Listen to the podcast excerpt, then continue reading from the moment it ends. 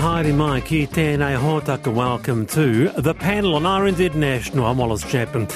Kia mau tono mai koutou katoa coming up on the program. Students from across the country hit the streets for the first school strike for climate in 18 months this afternoon, and they had some heavyweight backing. We talk about that just after four. The country's CEOs, they've spoken. What direction do they think the country's heading? That on the show. And is genuine representation missing in local elections? Our guest today says that Aucklanders are better represented in Parliament in Wellington than in the council chamber downtown Auckland. And on the panel, he changed careers from teaching singing to building and became a social media hit.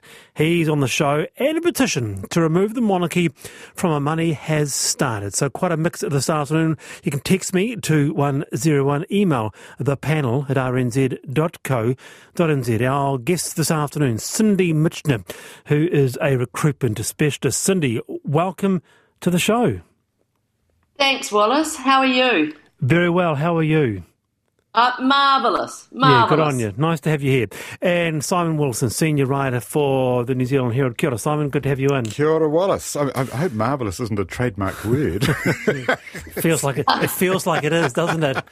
It does. I can't yeah. recall the person who says it, but uh, no, no, it's, some guy. Um, is it? Yeah. Maybe used to be on the station a long time ago.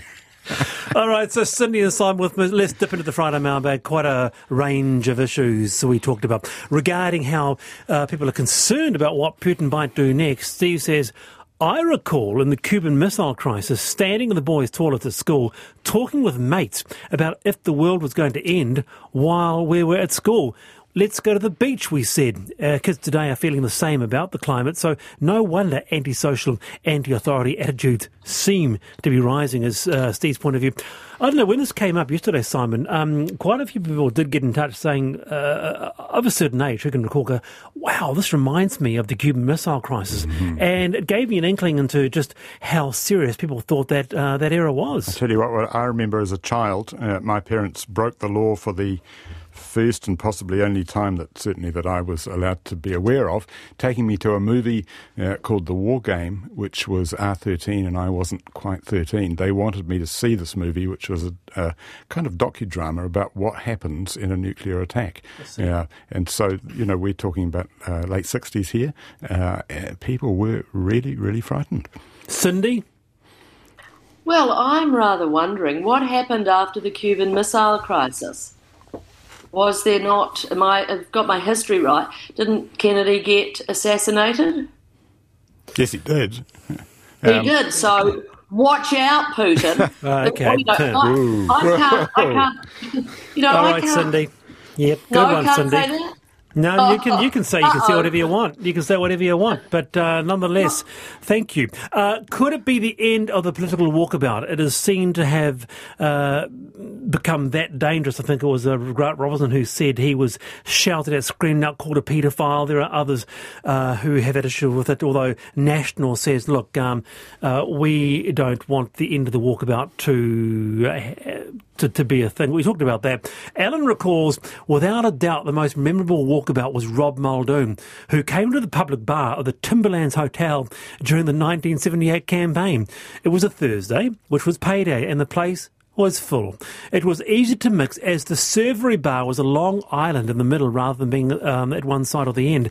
Muldoon put money on the bar and engage readily with us. That's how you do it, Simon. Put oh, a bit of cash on the bar well, and chat. Which you just got to make sure you're not treating at the time. It's not actually vote time, I guess.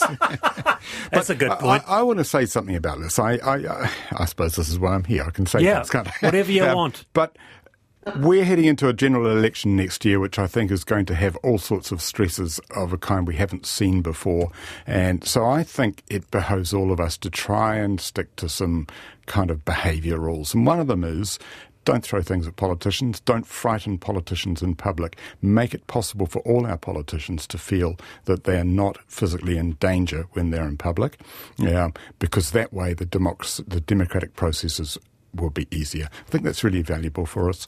And the other one is that, um, you know, it's very easy to slag someone off on social media and say that they're a pig or say that they need to be uh, have their throat cut, perhaps, or you know, in some other some other way right. that they're less than human or they deserve some terrible punishment. These things are not true. We should never be saying people are less than human. It's a step one to a very vicious uh, place that we go to if we start thinking like that. So I would okay. love to think next year we we, we bear this, bear all this in mind. The end of the political walkabout. Cindy, would you be sad if your your local MP couldn't uh, go down to the local mall and do a, a bit of a, uh, a hug with a, a, little child or whatever? Oh careful. well, look, I mean, I think you know the funeral, the Queen's funeral, has shown us that the the the personal touch that people want to get out and see. And I look, I think it's fantastic. I don't think we should be hiding behind our keyboards, you know, for. Um, right. You know, making comment or in, interacting. I would be very sad to see,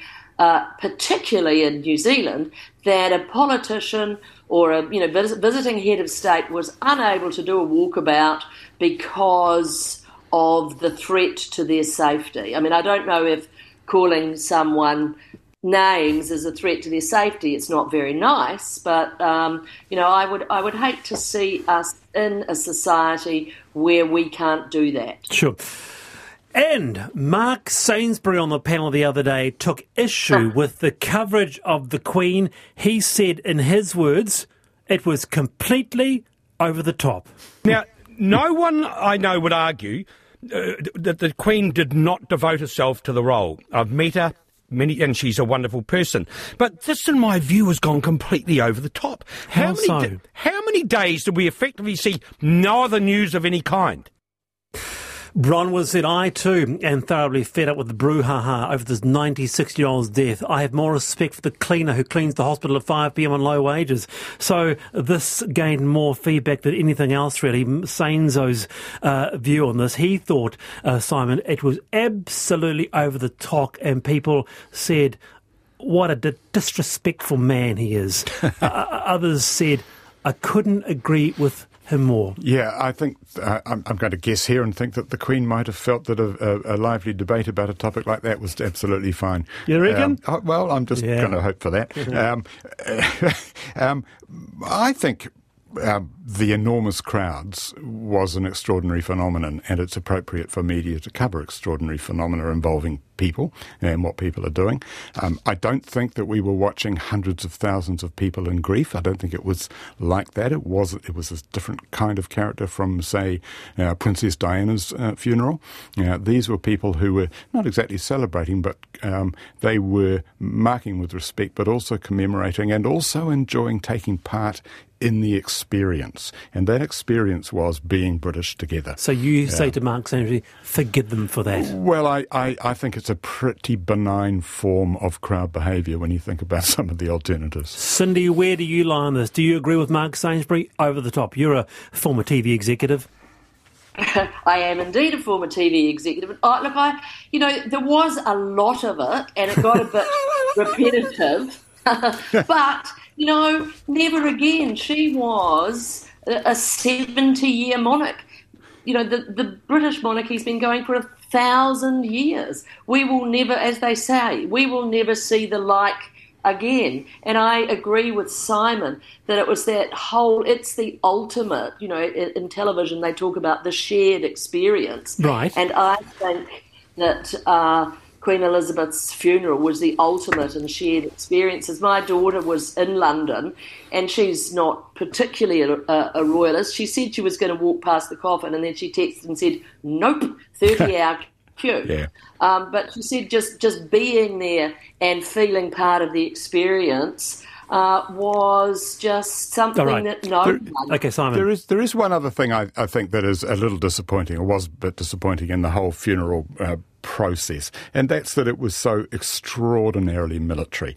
Um, as a celebration for a society, it confuses me just a little that the British have to do it in such a relentlessly military way. The only people who can march uh, are the military. And there's a statement they're making there to the world about look, you know, we're important still. Um, well, you know, good on them for trying. But if it was a real, a real population thing, uh, maybe other Okay. parts of society might have taken part. too. Very interesting. Also, we Well, just wouldn't you Cindy. wouldn't you call it pa- pageantry?